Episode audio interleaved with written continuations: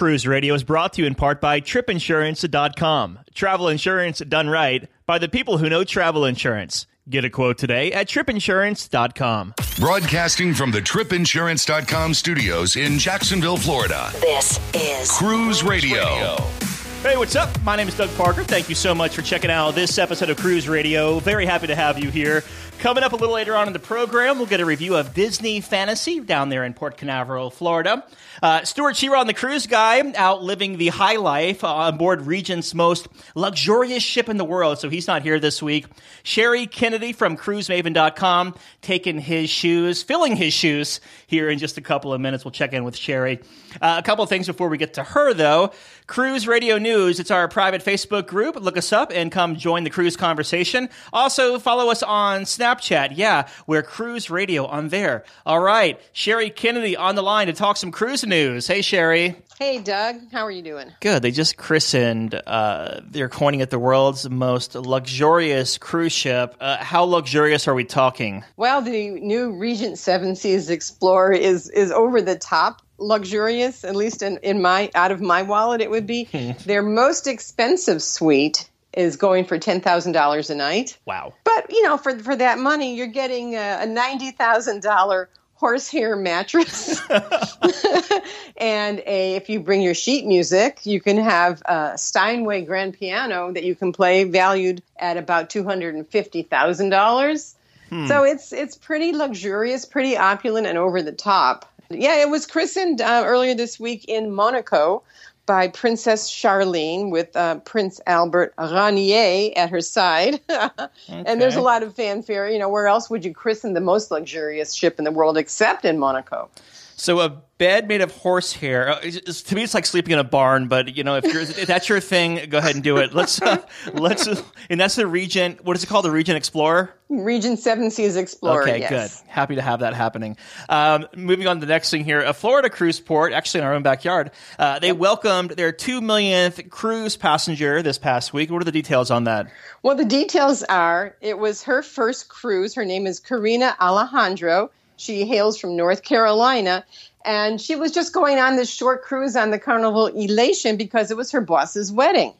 Hmm. So she goes to check in with her fiancé and her son, and poof, suddenly she becomes the 2 millionth cruise passenger at Jacksonville Port, like you said, and there was a small plaque exchange ceremony with the captain, Gigliotti, and the Jaxport officials. So it's a big deal to be a 200 to the 2 millionth passenger.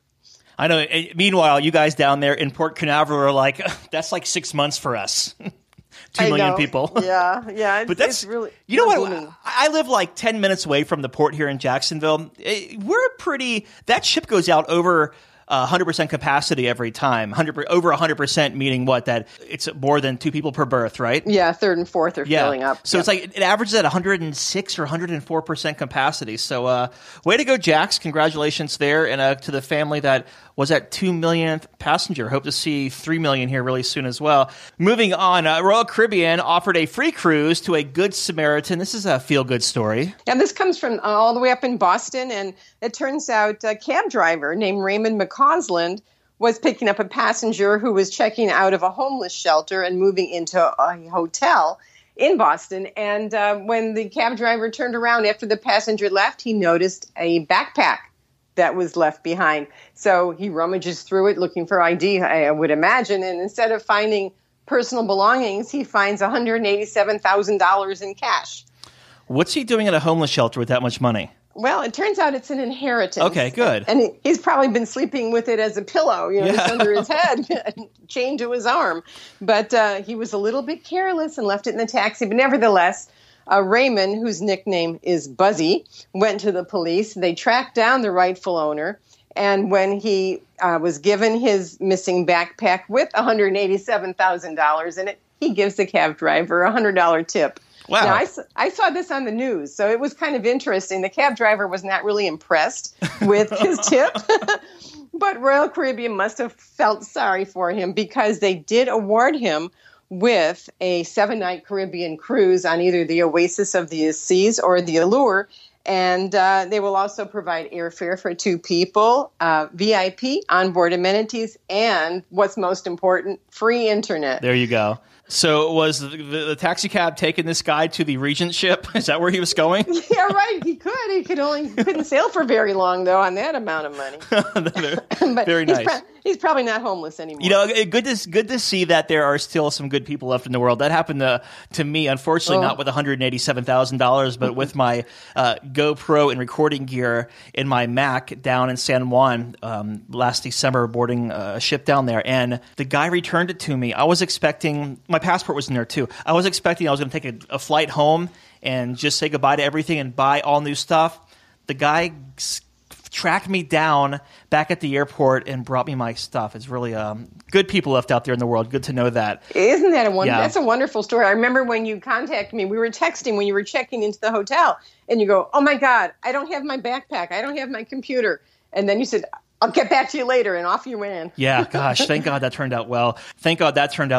Holland America, one of their ships were rewarded for a rescue at sea.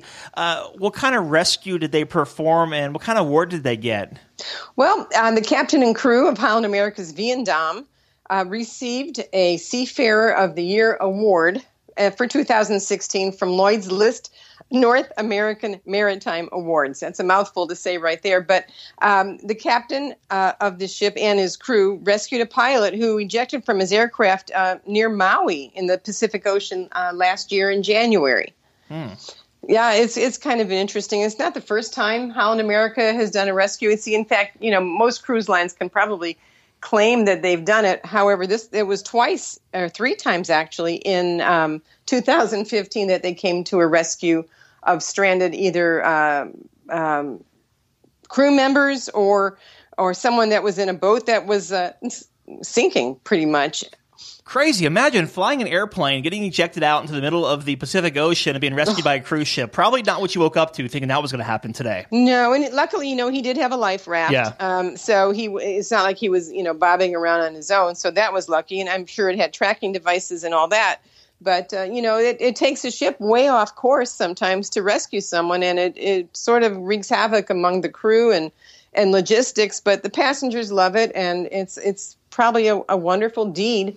When they were able to do it, it's just great. Last but not least, Sherry, and this might throw you for a loop because I didn't put this in the talking notes, but it looks like another cruise line could be heading to Cuba pretty soon. Right now, the only U.S. cruise line going there is Fathom, doing the people-to-people type of cultural work exchange. But it looks like one more cruise line could be heading there, or two more pretty soon. Yeah, it looks like two more are on the drawing board. First of all, looks like at least two are on the drawing board. Oceana Marina and the Regatta are looking at adding Cuban voyages, hopefully before the end of the year, which would be pretty interesting. And Norwegian Sky, there's rumors that that's going to be doing trips from Miami to Cuba. It always makes me wonder, like, because, you know, that's one of their oldest ships, Norwegian Sky. Also, I wouldn't be surprised if Royal Caribbean sends Empress of the Seas down in Cuba, too. Yeah, I think they're going to all look at their least, their oldest ship to launch as a, I don't want to call it a commuter back and forth, but, you know, they may even do the weekend trips. It's only 90 miles from Key West and another few to Miami. So, yeah, I think that's what we're going to start seeing within the next probably 2 years. More and more cruise lines are going to be sending their oldest ships as a test, I think, to see how it works and go from there. Sherry, I have a listener question for you if you have time to answer it. Oh, sure. Okay. She says, recently divorced and going on a cruise next month. What kind of documentation will I need? I booked the cruise while I was still married. Well, unless she's had a name change, and it sort of depends on what state she lives in also, there's really nothing that she has to do. As long as she's not bringing children from her divorced spouse with her, she doesn't need any documentation. She can always take it with her. But, you know, when you go through... when you're applying for your pre-cruise registration, it just asks for your name. So unless you've had a name change where it does not match your passport, then you need to get documentation showing your divorce and showing your new legal name. But if nothing has changed, then nothing has changed, and she can proceed. Let's break this down like I'm 5 years old, because we have to do that sometimes with me. So if her name was Becky Johnson, She got married, and her name became Becky Smith. Now she's divorced, and her name is Becky Johnson again. If she goes back to her original name, she will need proof showing that she is divorced, and she will also have to make sure that her passport is the name that she's traveling under and how she's applied for her cruise. Gotcha. So, yeah, you know, and if she's taking in children with her, then she would have to get a signed permission slip, literally, from the children's father and notarized, saying that he gives permission for her to take the children out of the country, because it is out of the country. Well, this email sounds like her and her new lover are going, so I don't have any kids. In that case, well, you never know. But, yeah, no, as long as what she has legally matches her passport, yeah, you know, whatever name she has legally changed to, if she's maintained her same name as when she was married and that's what her passport says, no problem. But if she's gone back to her original name, then she would have to bring documentation showing that she is now Johnson instead of Smith. Good. All right. Good. Congratulations, too, on the cruise you're going on, not the divorce. No one likes divorce. We've been talking with Sherry Kennedy from CruiseMaven.com. Sherry, thanks for being here. Thanks, Doug. It's always fun. This is Cruise Radio. From its rich heritage, picturesque beaches, and unparalleled blue waters, it's no wonder over 7 million people cruise to the Caribbean every year. What do you want to do? Swim with stingrays at Stingray Bay? Go for an island tour? Take a beach break? Or set sail on a catamaran to spend the day snorkeling? Whatever you decide, cruisingexcursions.com has a shore excursion to fit your budget. Cruising Excursions knows your time on the island is limited and that you want to make the most of your day. That's why they have shore excursions up to 60% cheaper than the cruise lines and offer smaller, more personable tours. Find out for yourself. Research and book your next shore excursion at cruisingexcursions.com. For over 42 years, Park West Gallery has introduced over 1.3 million people to fine art. Here's what actual customers are saying. I've been collecting with Park West 5-6 years now. 6 years. 9 years. 10 years. Everybody we meet at Park West makes you feel comfortable. You're part of their family. It is an exciting and fun experience. It is enjoyable, uplifting. Park West has been so kind to us. Park West makes us excited to spend money on art. To find out more about Park West Gallery, visit parkwestgallery.com or go to cruiseradio.net and click on the Park West Gallery icon. You're listening to Cruise Radio, part of the iHeartRadio Talk Network. We always like to get your cruise reviews here on the show. If you have one you'd like to share, shoot me an email, Doug at cruiseradio.net. Like Anthony, him and his family just returned from a 7-night Eastern Caribbean sailing aboard Disney Fantasy. And Anthony's on the line this evening. How you doing, Anthony? I'm doing wonderful, Doug. How about you? Good, man. I can't wait to hear all about Disney Fantasy, a ship we haven't heard from in years here on the show. But before we get to the ship itself, let's take a step back and give us some pre-cruise thoughts. What made you want to sail this 7-night Eastern on Disney Fantasy? Well, we have a 10-year-old daughter, Doug, who loves Disney World, and we wanted her to experience the magic of a Disney cruise. Plus, my wife and I were celebrating our 26th wedding anniversary, so we kind of killed two birds with one stone there. Nice. Well, congratulations there. So you're up in, I believe you said you were like just north of Atlanta somewhere? That is correct. Cool. Yes, sir. So you make your way down to Port Canaveral. How was the embarkation process for you when you got there to board Disney Fantasy? For Disney, it was extremely smooth. We parked off-site at a lot near in Cape Canaveral, and they shuttled us over to the port. Once we arrived at the Disney Cruise Terminal, we were actually boarding the ship in about 15 minutes. It was a very quick process, including pictures as we boarded, and we didn't waste any time whatsoever getting on board. Just curious, I know Port Canaveral recently just raised their parking lot rates at the cruise pier, and you mentioned you parked off-site. How did you find that off-site service? We have been using that same service for a number of years. Mm-hmm. It's almost about half the price, to be honest with you. Awesome. Cool. So you make your way on Disney Fantasy. What were your first impressions of the ship? Walking on board, you know, one of the most impressive things was that when you first come on the ship, the Disney staff there at the doorway, they announce your family name as you enter into the atrium area, which was really cool because my 10-year-old daughter, you know, she thought that was great to have the family name announced. And then as we walk into the open area and seeing all the characters that were there waiting on us, and all the decor that Disney specializes in. It was a really, really nice experience to see that walking on board. I've never been on a Disney ship at all. How did the main atrium look? Does it look like a normal cruise ship, like as far as the style and all that? It was similar to some of the other cruise ships, but this one seemed to be more open and more spacious than some of the other ones we have been on. We've been on Carnival before, which are kind of, you got this spiral staircase and so forth, but this one in Disney seemed to be much more open in the area and a lot more buzz going on with the characters and Disney staff people on board. Nice. So you make your way to your stateroom. So what kind of stateroom did you have, and what did you think of it? We had a midship deluxe balcony stateroom. It's extremely spacious. The great thing we liked about it was that it had two bathrooms, which you don't find on many of the other cruise lines. One bathroom with a sink and a shower, the other with a sink and a toilet. And then the open area where the bed was and a sofa that folded over into a twin where my daughter slept. All that was great to have sitting space area. The balcony was extremely spacious for there. I love to sit out on a balcony, especially in the evening, and kind of watch the waves and watch the stars. So we didn't feel like we were falling all over each other like cool. we do sometimes on other cruise ships. So let's switch gears here and talk about the dining aboard Disney Fantasy. Now, Disney does dining a little different. They do what they call rotational dining. So for the people who don't know what rotational dining is, Anthony, could you kind of walk us through that and tell us about your experience? Absolutely.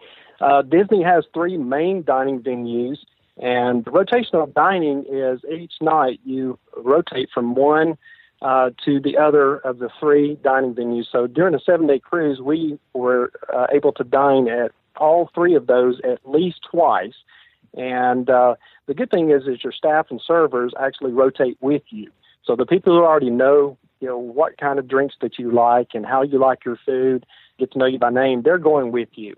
And so there's three main dining areas. One of them is called the Enchanted Garden. It kind of has a garden fairy, Tinkerbell kind of feel to it. The Royal Court, which is more like a royal castle where you have, like Beauty and the Beast. And Animator's Palette, which was geared towards animation with screens around the walls. That was probably my daughter's favorite, especially one evening we had the ability to take this placemat they gave us, and within this little grid area, we drew a character. And then during the dessert time, they put our characters up on the screens around the room and animated them. Cool. So that was really, really neat to be able to do that. Did they have Crush talk in there at all with you guys? Yes, they did. Awesome. Crush was interacting with some of the people at the tables, yeah. That's so cool. And as far as the Lido Deck dining, how was the main buffet area? The main buffet area, called Cabanas, it was really great. And I liked the way that they had actually broken out the different types of food options into like stations or centers. So you weren't standing in one big long line like you would at some buffets waiting just to get something to eat. So you could kind of pick and choose and kind of walk around and find the station you want to, and very short lines, walk up, get what you wanted. We would eat there at breakfast and at lunch frequently. Never had a problem finding a seat either. That was a nice thing, not have to roam around to look for a place to sit down and have lunch or breakfast with your family. Very nice. Now, did you go eat at any kind of poolside venues or any place like that?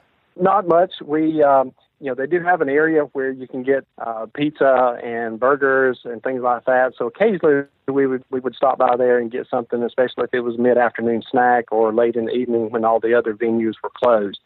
But we typically didn't eat lunch there. We typically hit Cabanas. Cool.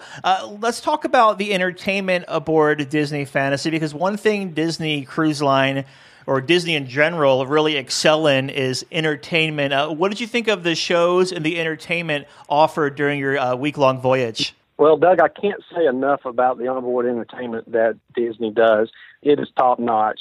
We were able to see three Broadway-style shows while we were there. One of them was Aladdin. The other one was one called Disney Wishes, and the third was a Disney Believe. Extremely great performances by the cast there. Really made you feel like you're in New York on Broadway watching the Aladdin, when you're sitting there watching it. So those were outstanding. Also, we had the option to go throughout the week to see onboard movies. A lot of the movies that were playing at the time, like the new Jungle Book, Zootopia, Alice Through the Looking Glass, seeing those movies on board in 3D at no charge, obviously. And so the pirate party that takes place on the deck one evening with the fireworks was also great entertainment to watch Jack Sparrow show up and put on a great show on the deck as well. Nice. And as far as the firework display that Disney does on their ships, how was that? It's got to be pretty cool experiencing a fireworks show at sea. It was phenomenal. We actually, after we finished dinner one evening, we went up to the deck, and one of the crew members kind of gave us some pointers as we were trying to find a place to stand. We had the late dining, and by the time we got up there, you know, most of the rail space had been taken up and was occupied. But one of the crew members told us to go to the port side of the ship and stand on the rail because they would be firing the fireworks off to the starboard side. And so we did, and we got a great view of it shooting off up above us, and we could see it off in the distance from where we were standing. So we greatly appreciated that tip from the crew member. That's awesome. One thing that really defines a cruise ship is how it behaves while the ship's at sea and between ports. So how did Disney Fantasy handle passenger flow around the pool and inside during sea days? Well, the ship was busy, but we didn't feel overwhelmed. Disney offers so many onboard activities and entertainment options that no one area feels overcrowded. Mm-hmm. You know, you got the movies on the inside, like we was talking about earlier, you know, in 3D. You've got the Broadway shows that are taking place. You've got even movies on the big screen on the main deck where the pool is. Plenty of deck space with chairs and other activities, including like the kids club for people to take advantage of while on board. So we never had to fight for deck chair space or stand in line for much of anything.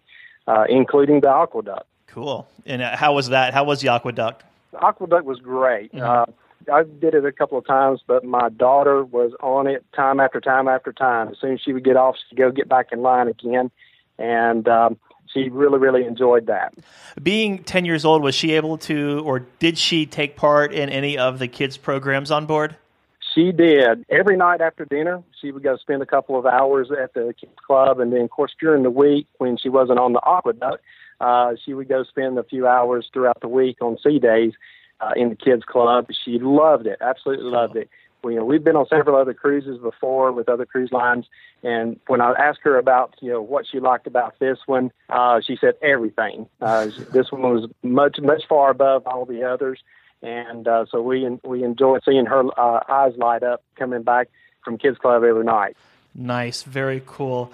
How about the ports you hit? This was a 7-night Eastern Caribbean sailing. So what ports did you hit, and which one was your favorite?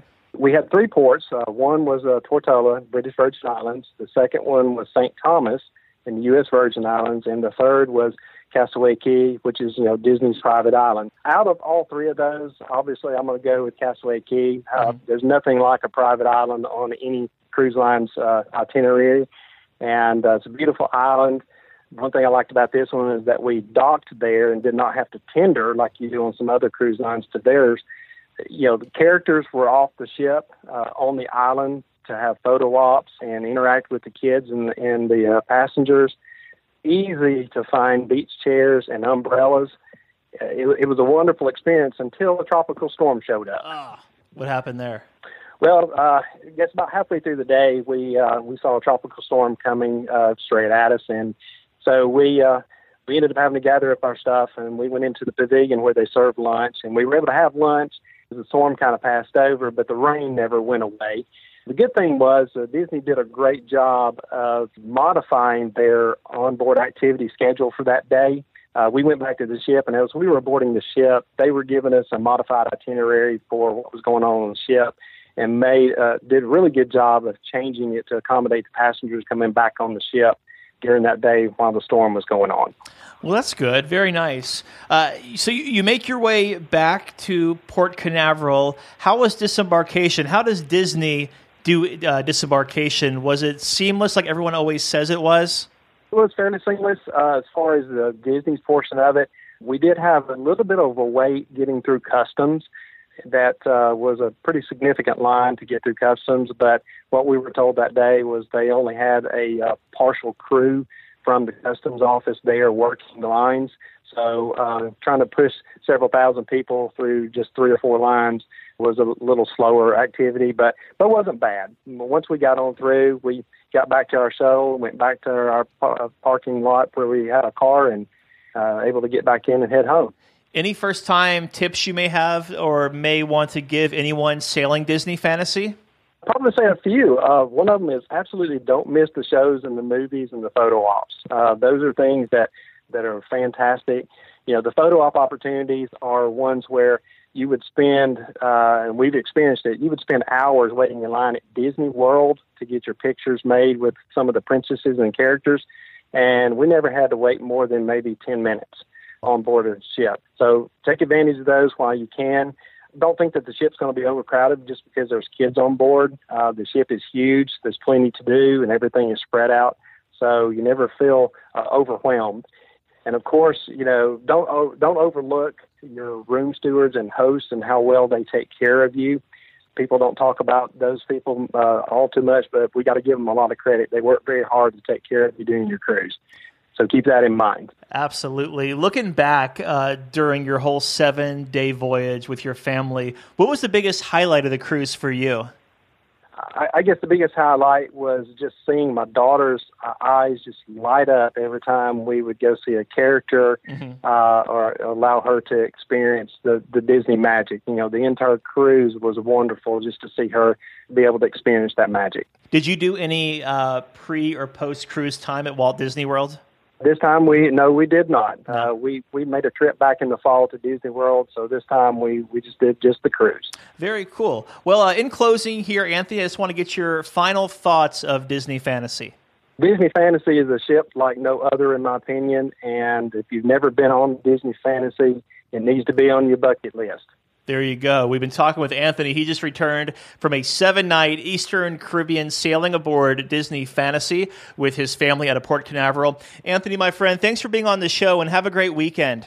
Thank you, Doug. Appreciate it. A big question we get at Cruise Radio is, how do I know if I need trip insurance? Simple answer. If you're getting on a plane, taking a road trip, or getting on a cruise ship, you need to have travel insurance. Hey, it's Doug Parker from my friends at TripInsurance.com. Not only does TripInsurance.com protect your vacation investment, but it also gives you a peace of mind in case anything were to go wrong on your trip. How do they do it? They offer 3 different types of trip insurance policies: good, better, and best. One policy for every vacation budget. But it doesn't just stop there. They're up to 40% lower when you shop around on other comparison sites. Plus, TripInsurance.com offers 24-hour customer support before, during, and after your trip, online claims assistance, and travel alerts to let you know what's going on at your destination. But find out for yourself. Check out TripInsurance.com. Cruise Radio is produced weekly at the TripInsurance.com studios in Jacksonville, Florida. Hear Cruise Radio on iHeartRadio, the Stitcher Radio Network, Overseas Radio Network, iTunes, or at cruiseradio.net. For sales and marketing opportunities, email sales at cruiseradio.net. I'm your announcer.